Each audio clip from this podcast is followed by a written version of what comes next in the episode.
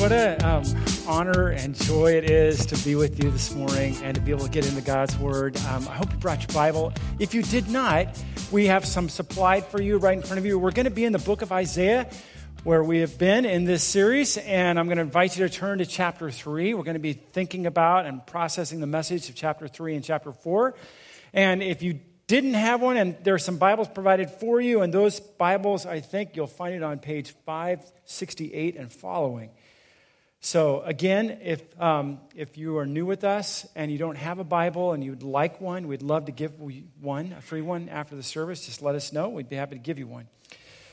So, we have been in this really interesting series about erosion, specifically those things that can erode our faith, to take us away from all that God has called us to do and to be that can rob us of our impact in the world and what God has missionally called us toward.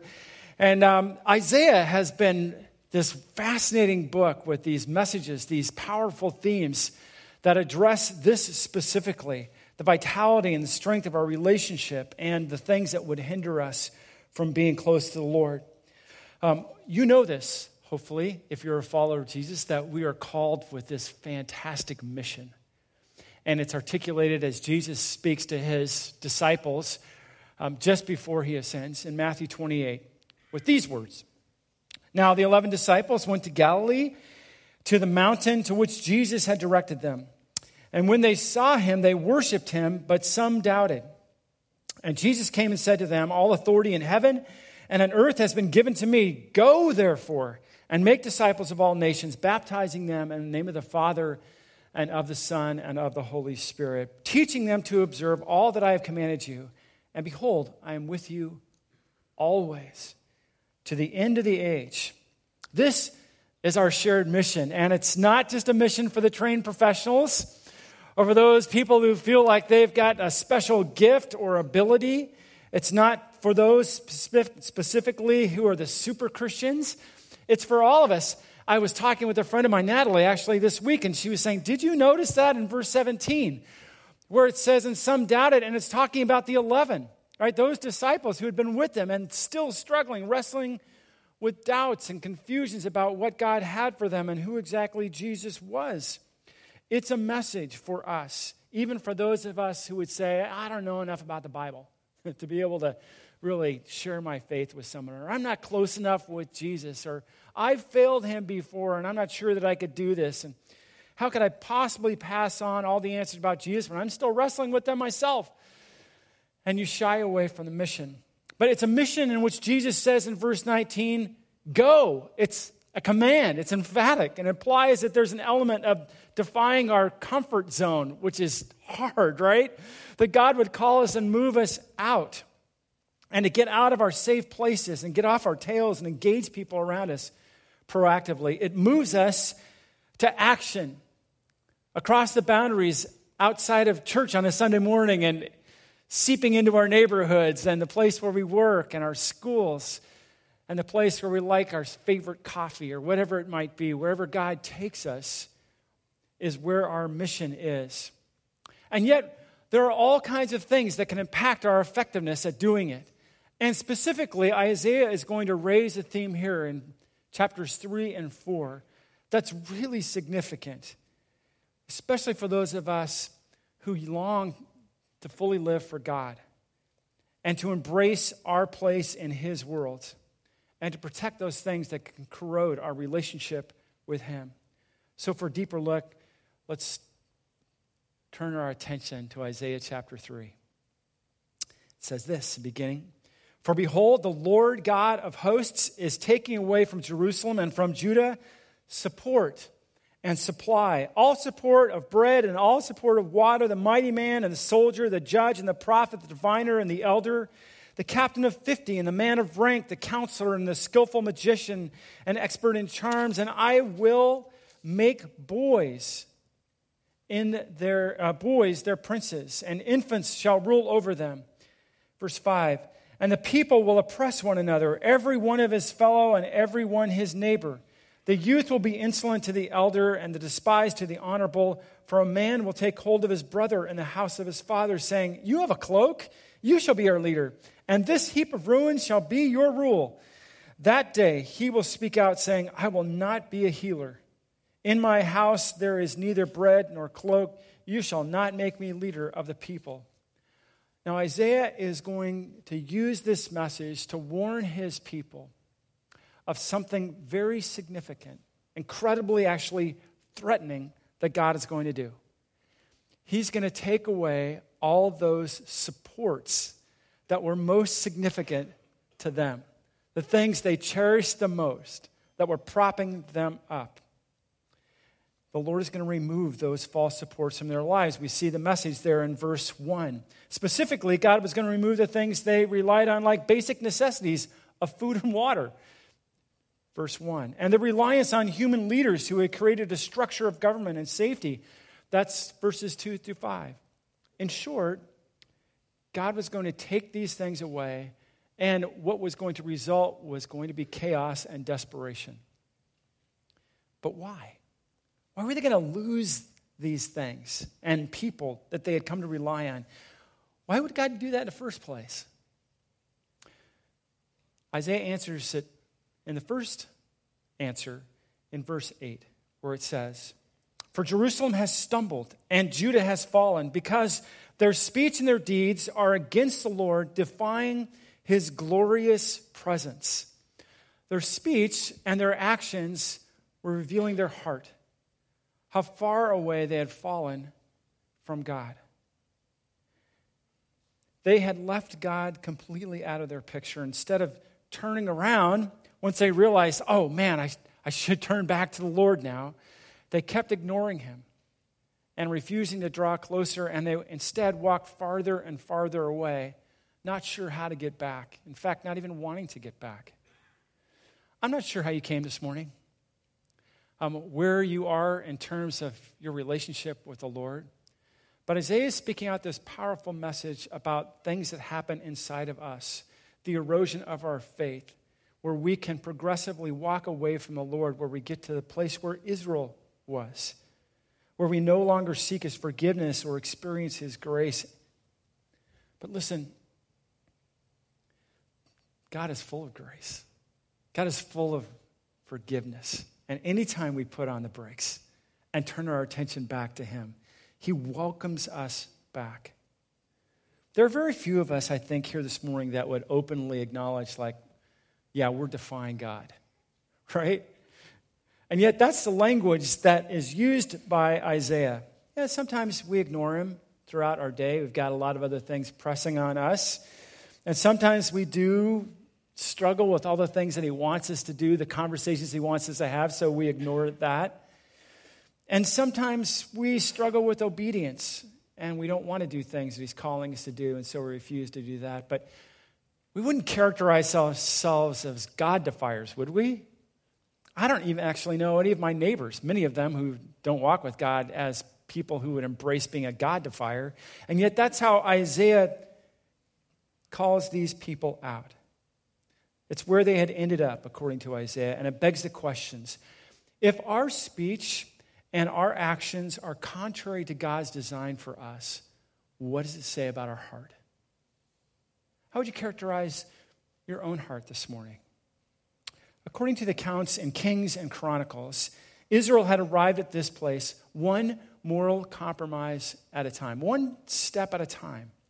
They got there as one more thing was added to their lives that crowded out the priority of living close to the Lord.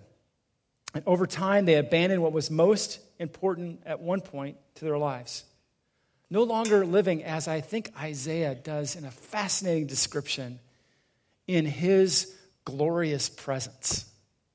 And I believe that's a key phrase his glorious presence. The Bible gives us great news that we're invited, every one of us, regardless of what we've done in the past, regardless of what we're doing right now, into his presence. That he's a God who welcomes us with great grace and would love to have a relationship with us and seeks to draw us into his presence and for us to enjoy that place, to delight in it. That's actually what we were made for. But what does that look like? In chapter 6, Isaiah describes an experience that he had. It's a remarkable experience where he comes face to face with a holy God. He's stripped down of all his own pretensions and stuff, cries out to God. He experiences God in his presence and holiness, and he's undone. And then he receives God's forgiveness and grace and calling to go out. It's a remarkable account. But my experience hasn't been like Isaiah's, like in chapter 6. I haven't had that kind of experience but I have experienced the presence of God. I wonder about you. Has that been, has that been your experience? Is it your experience presently where you'd say, Yeah, you know what, Ron? I'm experiencing the presence of God and it's powerful in my life. If not, this is a good check, a good place to, to ask yourself why. Why am I not actually experiencing the sweet, glorious presence of God. Verse 9 explains why that decision, that group of decisions that they had been making, was impacting this, impacting them. It says this For the look on their faces bears witness against them. They proclaim their sin like Sodom. They do not hide it. Woe to them, for they have brought evil on themselves. They have intentionally walked away from God, knowing what they did, and they're responsible. And to drive the point home, Isaiah uses this example from their history, Genesis chapter 19, where people had walked so far away from God that they fell under the judgment of God and were disciplined, and Sodom was destroyed. It was a chaos. Of, um, it, it was a set of things, circumstances happening in that city in Sodom that led to absolute chaos and ruin. And their moral compromise was judged by God. And that's that's a hard message for us to swallow sometimes when we look in the Bible and think about God stepping in as the discipliner, as the corrector, as one who would hold us accountable. Because when our sin's exposed, how do we naturally re- respond? How do you naturally react when all of a sudden your sin, your brokenness is made known? Do you blame other people for it? Do you try to avoid it and hide it? Distance yourself from God? Isaiah's message is really clear. Our actions have consequences with God. Our actions have consequences with God. And Isaiah is going to spell this out for us, starting verse 10. Tell the righteous that it shall be well with them, for they shall eat the fruit of their deeds. Verse 11 Woe to the wicked! It shall be ill with them, for what his hands have dealt out shall be done to him. My people, Infants are their oppressors, and women rule over them. O my people, your guides mislead you and have swallowed up the course of your paths. The Lord has taken his place to contend. He stands to judge the peoples. The Lord will enter into judgment with the elders and princes of his people. It is you who have devoured the vineyard. The spoil of the poor is in your houses. What do you mean by crushing my people, by grinding the face of the poor, declares the Lord God of hosts? Now, let me put the brakes on just for a moment. For those of you who probably struggled with some of the language and turned it off as soon as you've sensed that this might be a misogynistic God, right? What's the problem with women being leaders? Here's what's being said, the point being made that all the men who were leaders in that culture were going to be judged. They're going to be wiped out, actually. It's part of God's judgment in battle. They would lose their lives, and chaos would ensue. And it would be as a result of their defiance of God. Their whole society was going to feel the effects of their choices to leave the God who loved them and had given them all of these supplies that they had. And now they were going to be stripped away and they were going to be led to a place where they were desperate. And here Isaiah picks up this running theme throughout his book that one evidence that we have fallen away from the Lord is a failure to have compassion on the poor. Now, isn't that interesting, right? He could have chosen all kinds of different moral failures because they were full of them. He could have zeroed in on any kind of sin, struggle. But it's this that they were failing to have compassion on the poor. He makes his point when people walk away from the Lord, the lack of compassion for the poor is often a chief indicator isn't that fascinating? Now, that, that doesn't mean that those people who do have compassion on the poor are naturally walking with the Lord. Because I know all kinds of people who are compassionate for the poor and don't have a relationship with God, right? And it doesn't mean that if you're compassionate for the poor, you get extra brownie points with God. That's not what it's saying either. Here's the message that's fascinating, I think, that's being taught here. What is true is that compassion is an outward expression of God's glorious presence. That is, when we're living life in intimacy with Him, close to Him, He rubs off on us. God rubs off on us. And in turn, we rub off on others. What's near and dear to the heart of God, clearly in the book of Isaiah, repeatedly, it's that we are people with compassion for the poor. And the evidence that was happening in these people's lives were, is that they were actually taking advantage, they were exploiting the poor. And Isaiah makes the point that what's really going on is not just this action, it's a heart. It's a long ways away from what's intended for that heart to enjoy God's glorious presence. We can be sure of this that the Bible tells us that God loves and values every person, even those people who may seem unlovely to us. And it's because his heart is bent to the poor and that he hates oppression and exploitation that those who are near and dear to him or close to him reflect his image. And it comes oozing out of them compassion for those who are disadvantaged. Now, at this point, Isaiah is going to take what looks like a little turn in the message he gives. This is verse 16. But I want you to pay attention to the bigger message as Isaiah weaves it out. So here's the word of the Lord starting verse 16. But the Lord said, Because the daughters of Zion are haughty and walk with outstretched necks. That's an interesting little phrase there, isn't it? Glancing wantingly with their eyes and mincing along as they go, tinkling with their feet. Interesting. Therefore, the Lord will strike with a scab the heads of the daughters of Zion, and the Lord will lay bare their secret parts, that, that is, they will be laid naked. In that day, the Lord will take away the finery of their anklets the headbands, the crescents, the pendants, the bracelets, the scarves, the headdresses, the armlets, the sashes, the perfume boxes, and the amulets, the signet rings and nose rings, the festal robes, the mantles, the cloaks, the handbags, the mirrors, the linen garments, the turbans, and the veils. Instead of perfume, there will be rottenness. And instead of a belt, a rope, and instead of well set hair, baldness. And instead of a rich robe, a skirt of sackcloth, and branding instead of beauty he gets really specific, doesn't he? He takes everything that they had been wearing, every fashion statement, everything that mattered to them about their physical outward appearance, and he said it's all going to be stripped away. It's all going to be taken away. And, verse 25, your men shall fall by the sword, and your mighty men in battle, and her gates shall lament and mourn.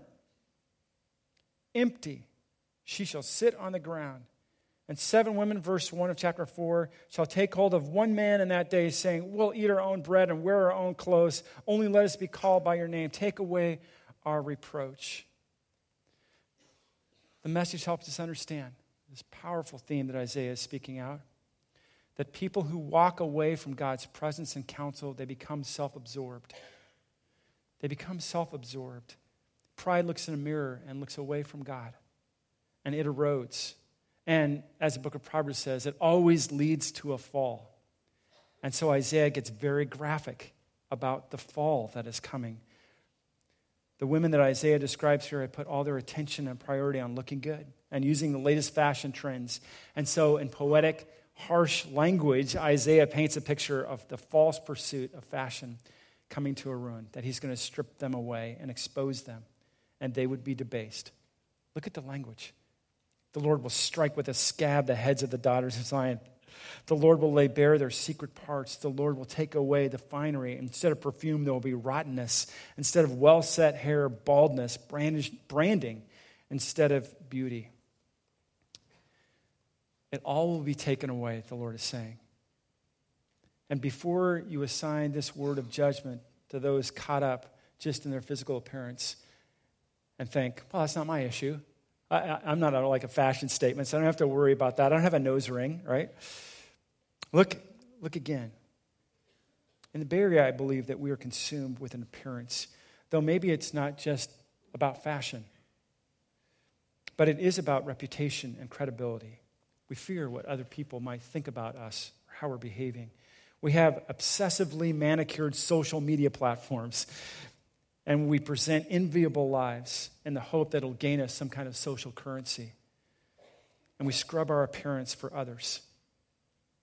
But there isn't a moment where that misleads God, where He's fooled with our heart and what's going on actually with us. According to Isaiah, not only would these women lose the things that they relied on to make them beautiful, they're going to lose their men. They're going to die in battle. And in that day, all their security, and in that culture, all their identity would be stripped away. Verse 25, your men shall fall by the sword. And then verse 1 of chapter 4, seven women will take hold of one man. They're going to be desperate and lost. Now, here's the big picture message all the things that they had falsely put their confidence in was going to be failing them and be taken away. You and I, we were intended to live first and foremost enjoying the glorious presence of God. We were made for that. And for those of us who've experienced the grace and mercy of God when we placed our faith in Jesus Christ, and we trusted him and his work on the cross alone to heal us and forgive us. We know this, that we will eternally experience his presence, and that today we're intended to enjoy it, to live in it. But our sin, just like Israel's sin in Isaiah's day, leads us away.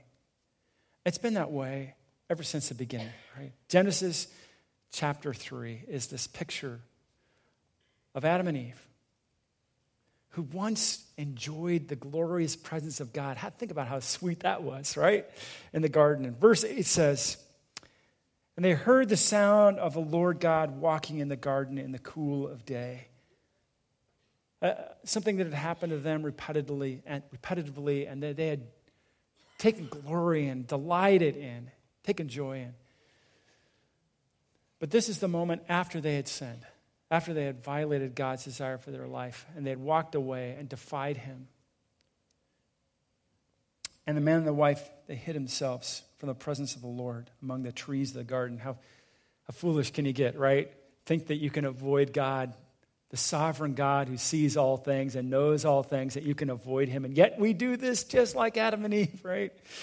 They were defying the glorious presence of God in this moment. But the Lord God called to the man and said, Where are you? Isn't that a great question? Where are you? Now, he knew. He just wanted Adam to acknowledge it where he was. And he said, I heard the sound of you in the garden, and I was afraid because I was naked and I hid myself. Our sin leads us away from the presence of God. But listen really carefully. This is not the end. It wasn't the end for Israel, and it's not the end of our passage this morning. Because Isaiah is filled, yes, with warnings, but also with words of marvelous hope in the midst of the wreckage caused by our false confidences and misplaced faith. There is deliverance. So listen to the words starting in verse 2 of chapter 4. In that day, he said, that is the day when hope seems lost and the consequences of our actions are keenly felt. In that moment, when we're broken and desperate and have come to that place where God wanted us all along, where we should be desperate for Him and not leaning into other supports. In that day, the branch of the Lord shall be beautiful and glorious, and the fruit of the land shall be the pride and honor of the survivors of Israel. And he who is left in Zion and remains in Jerusalem will be called holy everyone who has been recorded for life in Jerusalem. And when the Lord shall have washed away the filth of the daughters of Zion and cleansed the bloodstains of Jerusalem from its midst by a spirit of judgment and spirit of burning, then the Lord will create over the whole site of Mount Zion and over her assemblies a cloud of day, a cloud by day, and smoke, and the shining of a flaming fire by night. For over all the glory there will be a canopy There will be a booth for shade by day from the heat, for refuge and shelter from the storm and rain.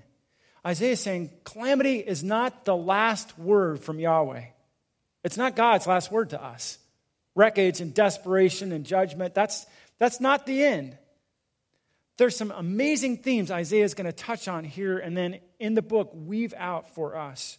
And the first is this that he opens up in verse 2 is talking about the branch of the Lord. It's a description of the Messiah, Jesus. And if you know some about Isaiah, you know that repeatedly he's going to return back to this theme.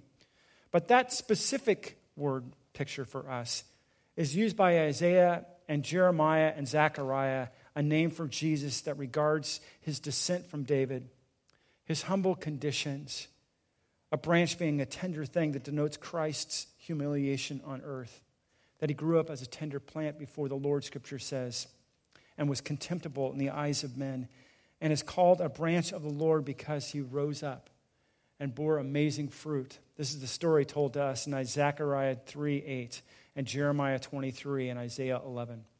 And the branch was beautiful because it was laden with this great fruit of righteousness and reconciliation and peace and pardon and adoption and sanctification and eternal life.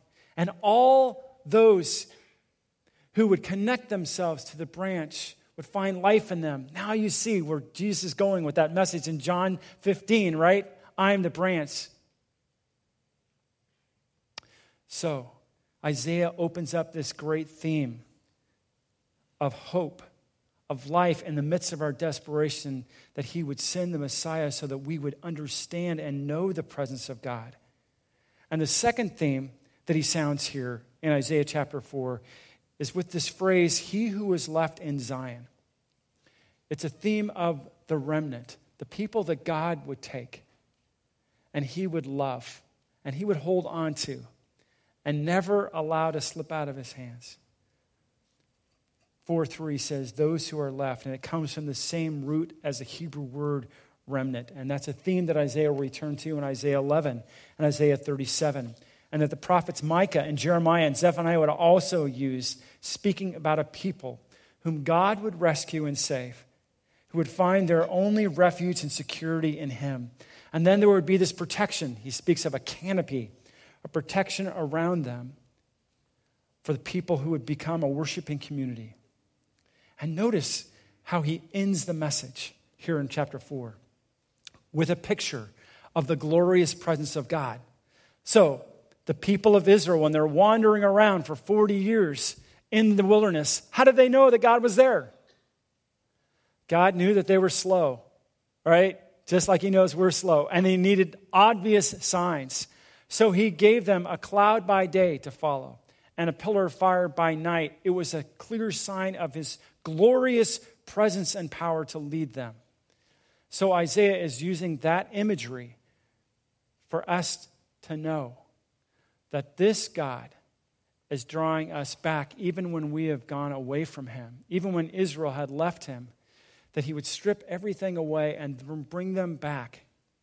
That would bring them back to his glorious presence because God's glorious presence is where he wants us to be. Isaiah 50:10 says, "Who among you fears the Lord and obeys the voice of his servant? Let him who walks in darkness and has no light trust in the name of the Lord and rely on his God." Come back. Now, step with me back just a little bit and see the arc of the whole text, okay? What we just thought about chapters 3 and chapter 4. At first, Israel has this pile of things that they're leaning into that were supporting their lifestyle. They had secure homes, they had basic necessities, they had a stable government, law and order, plenty of wealth to enjoy high fashion, and yet they had abandoned what was most important to them God's glorious presence. So, one by one, God removes all of those false things from them. That's the story of chapter 3. The story of chapter 4 is that God's not finished with them yet. He's not finished with you yet regardless of where you find yourself. And he's holding out hope. This conclusion in chapter 4 when the Lord shall have washed away the filth of the daughters of Zion and cleansed the bloodstains from Jerusalem from its midst. That God would come and forgive and cleanse. That's what he does. And he's going to do that through the Messiah specifically. That's what we know to be the gospel that God loves and forgives and draws every person back to himself. And he does that through the power of the cross. Because God's glorious presence breathes life into our life and faith and impact. That's what he does. I love the picture at the very end where it's like they had all this stuff and then God took it all away. And then they find themselves camping, camping around Mount Zion with nothing much to enjoy except for the presence of God, except for His great glory. And that's the best place they could possibly find themselves. I don't know when you have experienced the presence of God, if you have or when that's been most powerful. For me, typically, it's when I'm away from things, when I'm away from all the other distractions in my life. Actually, I love to go camping. So if I'm out camping, you see the canopy of stars out there and you see the majestic beauty of God. Perhaps for you, it happens in a very different setting. But what God is calling us to, chiefly, above all other things, is to prioritize that place where we experience and take joy in the glorious presence of God and step near to Him. Draw near to Him, Scripture says, and He will draw near to you. There is hope, even if you've walked away from Him. And if that's your experience and you came this morning and you've been living life a long ways away from Him, there's hope for you. Because God is a God of hope and forgiveness and draws you back to Himself. So all you have to do, really, is get honest with the Lord and confess that before Him. Just pray out to Him Lord, I need your forgiveness. I need to come to you. I need to give my life to you. I want to follow you. I want to experience you in my life. The Bible is clear that when you come to that place, He makes you new and He gives you His presence through the Holy Spirit. And for those of you who have experienced the presence of God and yet have prioritized all kinds of other things this last week. And what you need most right now is to experience His presence. I would just invite you to step in faithfully this week as you thank Him for all His goodness in the middle of Thanksgiving. Start your days just reminding yourself and seeking out the Lord of the importance of living and enjoying His glorious presence because there's nothing like that, and you are built for it. Let me pray for you, please. Father, thank you for this good word. Thank you for the challenge of it. Lord, you know us. It's so easy for us to get distracted and walk away and then and then wonder if we can ever come back. And yet, you welcome us open-handedly back with great grace and forgiveness. I thank you that your word is a word of hope and that you love us. And I pray, Lord, this week that we would uniquely experience and take great joy and delight in your presence, and it would rub off on us and be evident the way that we speak and the things that we do and the way that we care for others. We pray these things in Christ's name and for his glory. And all God's people said, Amen.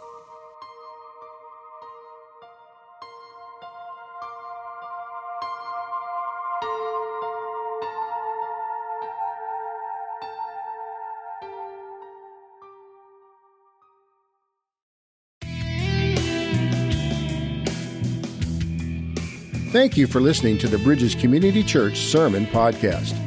Bridges Community Church is located in the San Francisco Bay Area in Fremont, California.